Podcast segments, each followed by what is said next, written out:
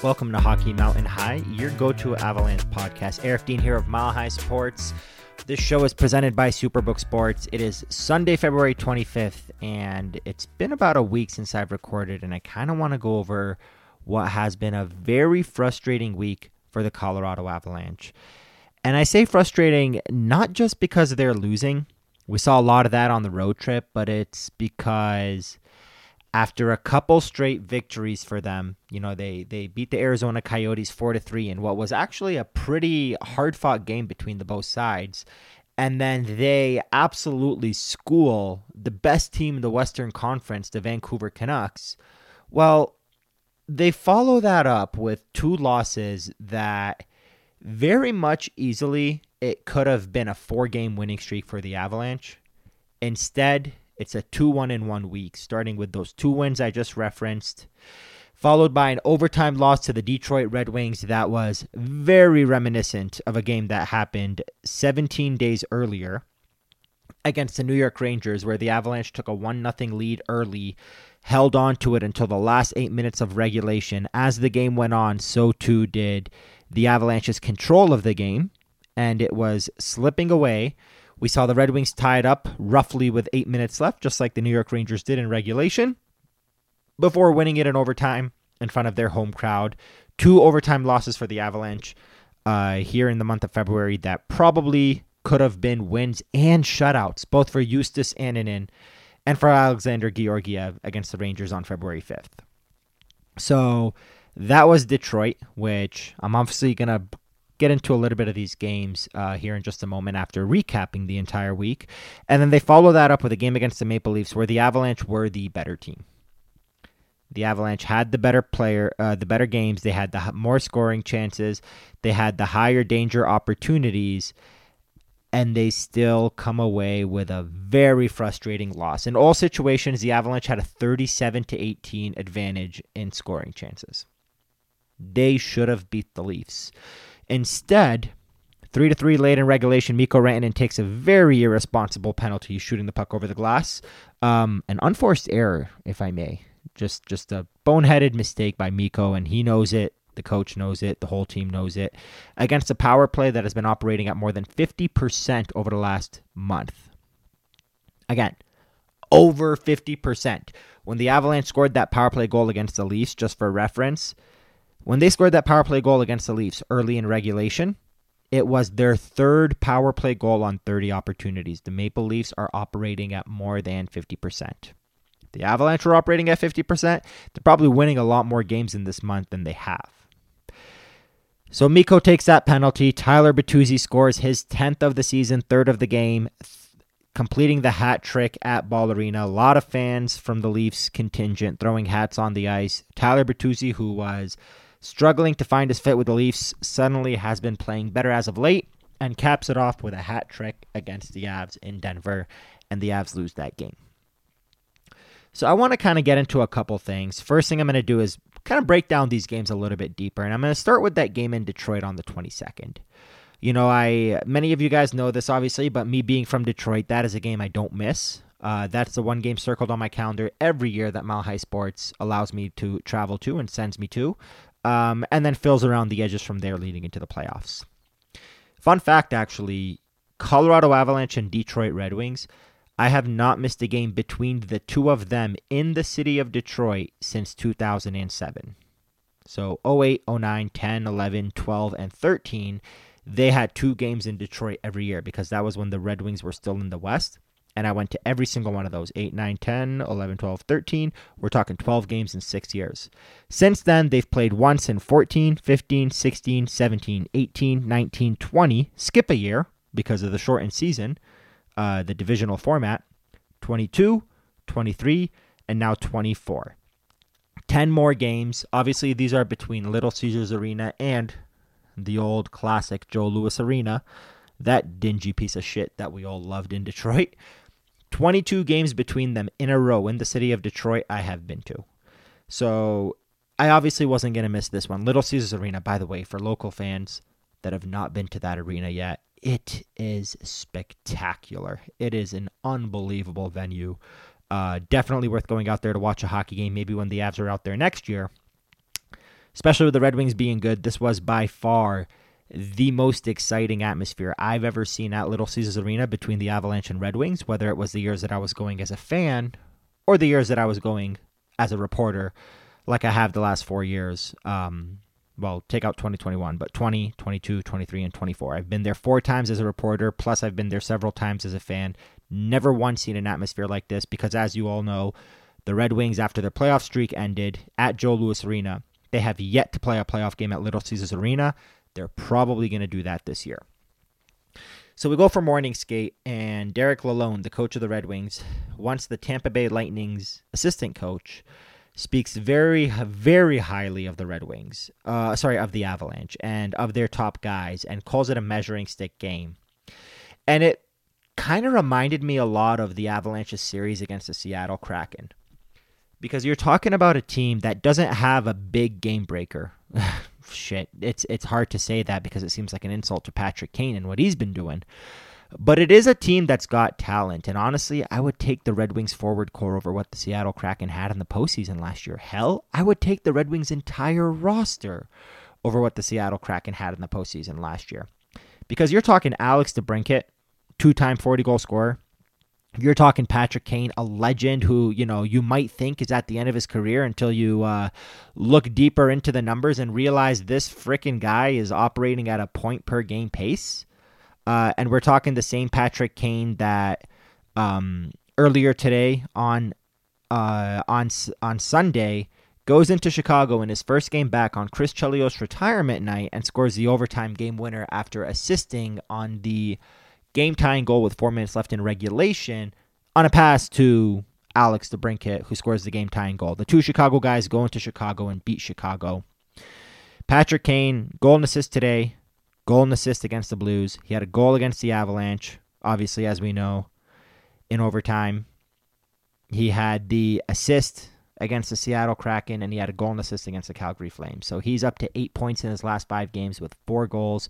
He's up to twenty-eight points in twenty-seven games, twelve goals and sixteen assists, playing seventeen forty-five a game. They're not overplaying him, and he is crushing it. Four game winning goals. So you got Patrick Kane doing his thing. You got Alex DeBrincat. Dylan Larkin has been stepping up incredibly well. Um, and then you got guys filling around the edges. J T Compher. Took me this long to, to to mention him, and we did speak to him after morning skate. He was he was, you know, the same delightful J T Compher we've always known him to be. Very, uh, very level-headed, very monotone, um, but thoughtful guy when he gives those interviews. Um, and he's excited, by the way, for March sixth, Detroit at Colorado. That's going to be an emotional day for him. So J T Compher is filling around the edge. Daniel Sprong is on the fourth line. Robbie Fabry is on the fourth line. Those are two guys, Sprong and Fabry, on pace for more than twenty goals this season. Andrew Kopp is in there. Michael Rasmussen is in there. They've got a lot of guys putting up points. David Perron's on their third line. They've got a lot of depth, a lot of skill on that team. On defense, obviously, there are some question marks. Ben Sherratt plays a lot. Jeff Petrie plays a lot. But Morvitz Seider is having a great year. Jake Wallman's having a great year. Shane Gostisbehere has been an incredible revelation for them, and he's really helped their power play a ton. And then in goal, obviously, Alex freaking Lyon, of all guys, is crushing it. Probably the best signing of the offseason, two years at less than a million per year, and he has saved the Red Wings season because Ville Husso has been terrible, and now James Reimer is getting more backup time than Husso when he's healthy even. So this Red Wings team has depth, and it reminds me a lot of the Seattle Kraken, and that's exactly why we saw the Avalanche struggle with this team. The Red Wings are a team that, no matter what line you throw out onto, uh, onto the ice, cannot match Nathan MacKinnon, Mikko Rantanen, and insert name here as their third forward on that line, whether it's Jonathan Drouin or be it Arturi Lehkonen. Hopefully one day again it will be Gabriel Landeskog, maybe hopefully again soon in the future, probably more realistic and sooner than Landeskog is Valeri Nichushkin. But either way, the third piece of that line, doesn't matter who it is, with MacKinnon and Rantanen on the ice, the Red Wings have nothing to match up against those guys. So that's number one. But lines two, lines three, and lines four, the Red Wings are the better team. You know, we've seen the Avalanche the last couple days. Parise playing with Ryan Johansson and Arturi Lehkonen, obviously with Drouin on the top line. Uh, and against the Red Wings, you're seeing them bring out a second line that is a hell of a lot deeper than that. They've had Rasmussen and Raymond playing with J T Compher. I can't believe I mentioned all those names and did not mention Lucas Raymond, who's nearly a point per game. He's going to blow past his career numbers this year. He's on pace for the sixty-five to seventy point mark. On the third line, the Avalanche have Wood, Colton, and O'Connor. The Red Wings, Veleno, Kopp, and Perron. Pretty much a wash there. On the fourth line, this is where it gets tasty. Cogliano, Chris Wagner, because he's now playing ahead of Freddie Olofsson, and Joël Kiviranta. I hate to break it to you guys. I know you guys know this. I hope the Avalanche's front office knows this. A fourth line with Kiviranta and Wagner is not going to win you a Stanley Cup. Andrew Cogliano is the only reasonable player on that line. Going up against Robbie Fabry, on pace for more than twenty goals. Christian Fisher, good depth forward. Daniel Sprong, once again on pace for more than twenty goals and forty points. The Red Wings are the deeper team, and they showed it. They chipped away at the Avalanche, slowly but surely. The Avalanche, early in the second period, dominated play. Nathan MacKinnon, dominating shift after dominating shift after dominating shift, and then a goal. On a nice rush from Jack Johnson, by the way. Kudos to him for putting up four points in three games before the game against the uh, Toronto Maple Leafs on Saturday. So the Red Wings start to chip away after the Avalanche dominated early in the second period, and you saw them slowly start to take control. And they started to get the opportunities. And the only reason why the Avalanche only surrendered one goal to the Red Wings in regulation was because of Justus Annunen playing the game of his life. And I am excited to see Annunen get back in the crease again. I can't believe I'm saying that, but I am excited to see Justus get back in the crease, hopefully soon. You know, the Avalanche have the Stars on Tuesday. They are in Chicago Thursday. That sounds like a Justus Annunen game to me. I'm excited to see him get back in because he damn near single-handedly shut out the Red Wings, especially in the later stages where the Red Wings took complete control in the third period, eventually tying up the game. They had the Avalanche pinned in their zone for an entire power play and could not convert in the second period. In the third period, they had the Avalanche pinned in their zone for a shift that went so well for them. Cale Makar clocked in at two minutes and thirty-seven seconds in a shift where he was pinned in the zone without a whistle anywhere in those two thirty-seven. The Red Wings kept pushing and pressing and pressing. They eventually get the game-tying goal with roughly eight minutes left in regulation. You get to overtime, you're going back and forth. Dylan Larkin and Patrick Kane do their thing. Game, set, and match for the Detroit Red Wings, defeating the Colorado Avalanche for the first time in ten meetings and defeating the Colorado Avalanche for the first time in not only at Little Caesars Arena, but in the Little Caesars Arena era. The last time the Detroit Red Wings beat the Colorado Avalanche, and I remember this game vividly because I was there obviously as a fan, it was a one p.m. Saturday game, the last time those two teams ever faced off at Joe Louis Arena. The Detroit Red Wings beat the Avalanche five to one that night, that day. That was the last time they had beaten the Avalanche in ten meetings until this game. So now the Avs come home. They're, you know, feeling down on themselves. They go back on the road. They lose another one. They drop to thirteen, thirteen, and five on the road. But have no fear. Ball Arena.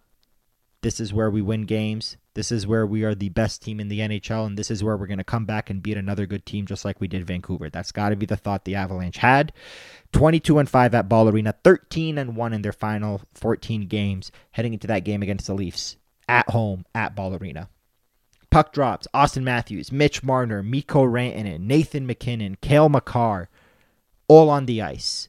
And just a couple minutes into the game, the Avalanche not only draw a power play, draw a penalty, obviously a delayed game, so they didn't really draw much. They just saw a boneheaded pl- player shoot the puck over the glass. And they get a power play goal. Nathan MacKinnon on a beautiful fake shot off the setup from Cale Makar. He fakes the shot from the circle where MacKinnon scores a lot of one-timers and instead sends it right to the crease where Arturi Lehkonen is there to tip it in past Ilya Samsonov to make it one nothing for the Avalanche. A few minutes later, Nathan MacKinnon blows past Morgan Rielly, clocks in at twenty-two miles per hour, all the way into the zone, gets right up by the net, shoots a pass to the trailing Andrew Cogliano, who fires it past Samsonov to give the Avalanche a two to nothing lead. It's looking like the Ball Arena Avalanche are back. then the Leafs start to kind of get back into the game. They end up adding one goal. Then they add a second goal. Then they add a third goal. The Avalanche are trailing three to two. We're in the third period. Mikko Rantanen at the point. Mikko Rantanen, who against the Detroit Red Wings did not have a shot on goal. That Mikko Rantanen fires a shot from the blue line on a shift where the Avalanche were dominating play and scores to make it three to three. It's a tie game five minutes into the third period. And you keep on going, you keep on going, you keep on going. Mikko Rantanen, the same guy who looked like a hero, lived long enough to become the villain because he takes the delay of game penalty. Toronto Maple Leafs' hot power play comes back out and scores again. The game ends with the Leafs two for two on the power play. The game ends with the Avalanche one for one on the power play. Three power plays, three power play goals. The difference was the Red Wings had one more than the Avalanche, and that was the difference. At even strength, they each scored two goals. On the power play, the Leafs made do with both their chances. The Avalanche only had one chance and only scored that one time. They did not have a second chance.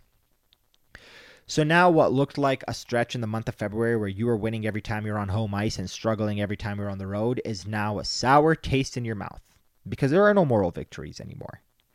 You're down to the final twenty-three games of the regular season. twenty-three games to really get your playoff footing, to get that positioning in the playoffs.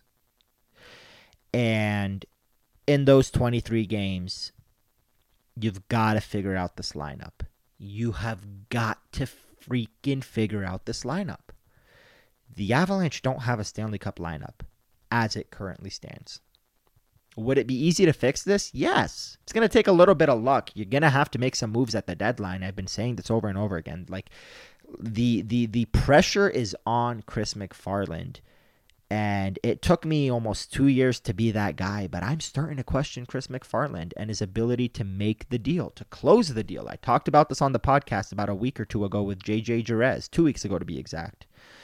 Chris McFarland's got to close those deals. I thought Sean I thought Sean Monahan would be the guy. He obviously went to Winnipeg. He cost a first-round draft pick. So you better kiss a first-round draft pick goodbye. Just like he did for Darcy Kemper, you better expect that first-round pick will be on the way out for the Avalanche to bring in any centerman. I don't care if it's Adam Henrique. Adam Henrique sounds like a reasonable option, to be honest. He's on pace for fifty-five points. He's on pace for twenty-two goals. That's a very reasonable second-line center. Tommy Novak would also make a lot of sense out of Nashville. Uh, I know uh, the Avalanche, Elliot Friedman connected them to some guys in Arizona, Alexander Kerfoot, Nick Bjugstad, whatever it may be. If you're going to do something like Bjugstad or Kerfoot, that's because you're expecting to put Colton on the second line, Bjugstad slash Kerfoot on the third line, but you're also bringing another top winger to replace Drouin and really stack up on the wing if you're going to be, you know, rolling with Colton at line two center. So that's number one. The Avalanche have to make trades. They have to bring in a player or two or three. Who the hell knows? But other than that, you need Val Nichushkin back in the lineup. I did see Val Nichushkin today in Denver walking around with his wife and kid. Uh, did not bother him, but Val Nichushkin is here. He's in town. I hope he's seeking the help he needs. I hope he's getting the help he needs. But on the ice, this team needs him, and I hope he's seeking the help and getting the help he needs enough to get back into this lineup because the team needs him. Parise and Johansson playing with Lehkonen? No. It's got to be a new second-line center and Val Nichushkin. Just the addition of Val Nichushkin would make this team better. But the addition of Val Nichushkin and a trade, like, I don't know, Johansson and a first for Henrique, for gosh sakes, or something crazy like that. Just a deal like that. And turning Parise and Johansson into Nichushkin and Henrique, now you got a second line. Now you're not a one-line team. You do that, you got Wood, Colton, and O'Connor on the third line. Do I think Wood, Colton, and O'Connor on a third line are enough to win a Stanley Cup? Yes, if the fourth line gets more help. Cogliano's on the fourth line. I guess Zach Parise would then be on the fourth line, but you need a better fourth line center. This doesn't even take into account that there's this wild card in Nikolai Kovalenko, who's expected to come over from the K H L when that season ends. And I was looking at some dates around their schedule uh, in the K H L. The first round of the postseason ends around March fifteenth. the second round of the postseason. Sorry, last year, I should say. Last season, the first round of the postseason ended around March fifteenth. The second round ended around March twenty-ninth. Third round ended around April twelfth. Fourth round ended, obviously that's the championship, the Gagarin Cup final, ended April twenty-ninth. So what that says to me is the team that Kovalenko on is on, Torpedo. They're they're a pretty decent team. They're, you know, among the playoff teams, kind of like a third, fourth, fifth in their conference, division, whatever the hell they call it in the K H L. Obviously, I am not a K H L guy. But Torpedo is one of those middling teams that maybe they go far, maybe they don't. Last year, they went to the second round. They were done by March twenty-eighth. So the regular season this year for the Avalanche goes until April eighteenth. So as long as Kovalenko's team doesn't make the Gagarin Cup final, he will be in Denver, likely signed a contract and on this team, practicing, probably getting a game or two before the end of the regular season. If he doesn't make it to the third round, the final four, he'll be in Denver by April first, most likely. If he's out in the first round, guys, he'll be in Denver about a week after the trade deadline, most likely, going off of last year's schedule. So we're getting real su- real close to this wild card coming back to the Avalanche. Or not back, but coming to the Avalanche in Kovalenko. What's he going to bring? Who the hell knows? Then there's also the even bigger wild card, Gabriel Landeskog. Best case scenario, Landeskog, Kovalenko, Nichushkin, and an acquisition of an Adam Henrique type centerman. That's four guys in your lineup. Four guys in your lineup doesn't just mean four impact players. It means four current guys are sitting. So you're talking Wagner, you're talking Kiviranta, you're talking Johansson, you're talking Parise. All sitting to make space for four guys. Landeskog obviously is the tough one to gauge. You know, he had that surgery on May tenth, twenty twenty-three, and Chris McFarland had said earlier uh, earlier this year, earlier in the calendar year twenty twenty-four, he he told Frank Saravalli that his timeline that he was given for Landeskog on the day of the surgery was twelve to sixteen months. twelve months puts you around May tenth of this year. sixteen months puts you around, you know, a couple weeks before the start of training camp, around the time when the captain's skates start. I'm really hoping Gabriel Landeskog in a year from now is fifty games into his uh, twenty-four twenty-five season with like forty-four points, and we're all pretending that nothing happened. Like we look back at these last two years he missed and say, remember when we thought his career was over? How nice would that be to be in that kind of a place a year from today? Who the hell knows? But even if you take Landeskog out of the picture, even if that's the case, getting Nichushkin here, getting Kovalenko here, sorry, getting Nichushkin back, getting Kovalenko here, and trading for a second-line center, that alone makes this an incredible team. Because then you have Drouin, MacKinnon, Rantanen. You have Nichushkin, Henrique, Lehkonen. And you can allocate those top six however the hell you want to. Third line, something like Wood, Colton, and let's say Kovalenko, just for shits and giggles. I know it'll probably be O'Connor. And then your fourth line, you have Cogliano, you have O'Connor, and then, you know, Kiviranta or, or, or, or, uh, obviously, Cogliano, O'Connor, Kiviranta. Nobody there is playing center. You're trading for a fourth-line center. You're playing Olofsson. You're doing something like that. You suddenly have a better team. Kovalenko's the type of guy that I can see playing in a line two, line three role when he gets here, and then either working his way up to the top line, hell, maybe with MacKinnon and Rantanen in place of Drouin, if all goes well, or he's not fitting in and not meshing. He's playing on the fourth line, or he's a healthy scratch, and you know what, we'll try again at training camp and getting this guy acclimated to the N H L. So I don't know where it's going to go there, but the Avalanche got to fix this roster. This is very reminiscent to last year, where the entire year you're saying, well, if this and if this and if this and if this, then they'll have a good team. And we saw in the playoffs last year, it was the first time all year outside of Landeskog that everybody was healthy and ready to play. And funny enough, Jack Johnson takes morning skate in game one against Seattle and then ends up sitting for an Eric Johnson who was going to be a healthy scratch. But regardless, we're still going to pretend Jack Johnson was healthy, or maybe Eric Johnson was number six. Regardless, we're going to pretend the Avalanche had a fully healthy lineup outside of Landeskog. Josh Manson barely lasts. Darren Helm barely lasts. They're both on back on the on the shelf.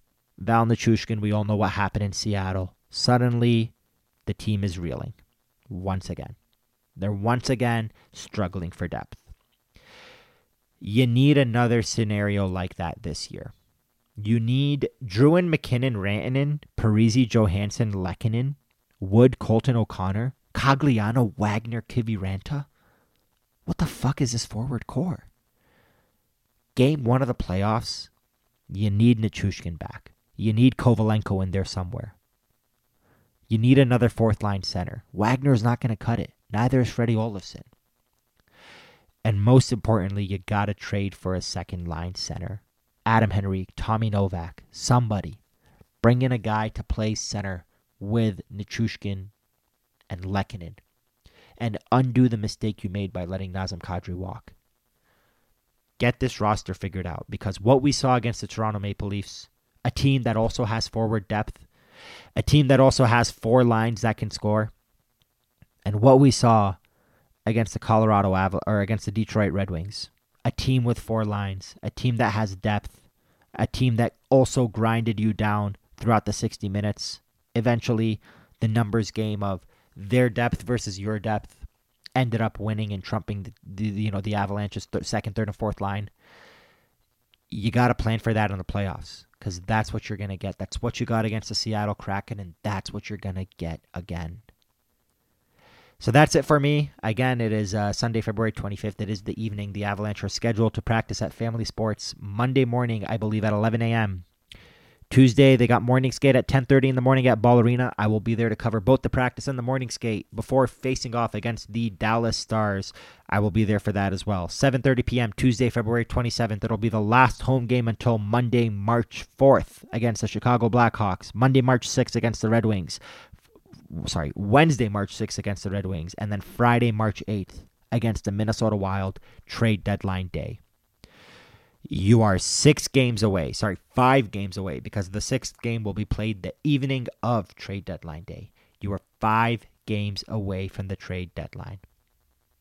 So we're going to see some changes here. This is Aarif Dean of Mile High Sports. You're listening to Hockey Mountain High, your go-to Avalanche podcast. Thank you all for listening. Please don't forget to go on to Apple Podcasts or iTunes and leave a five-star review and share some comments on why you love the show. If you made it this far in the podcast, bless your pretty little heart. Let's make hockey for everyone, and we out you.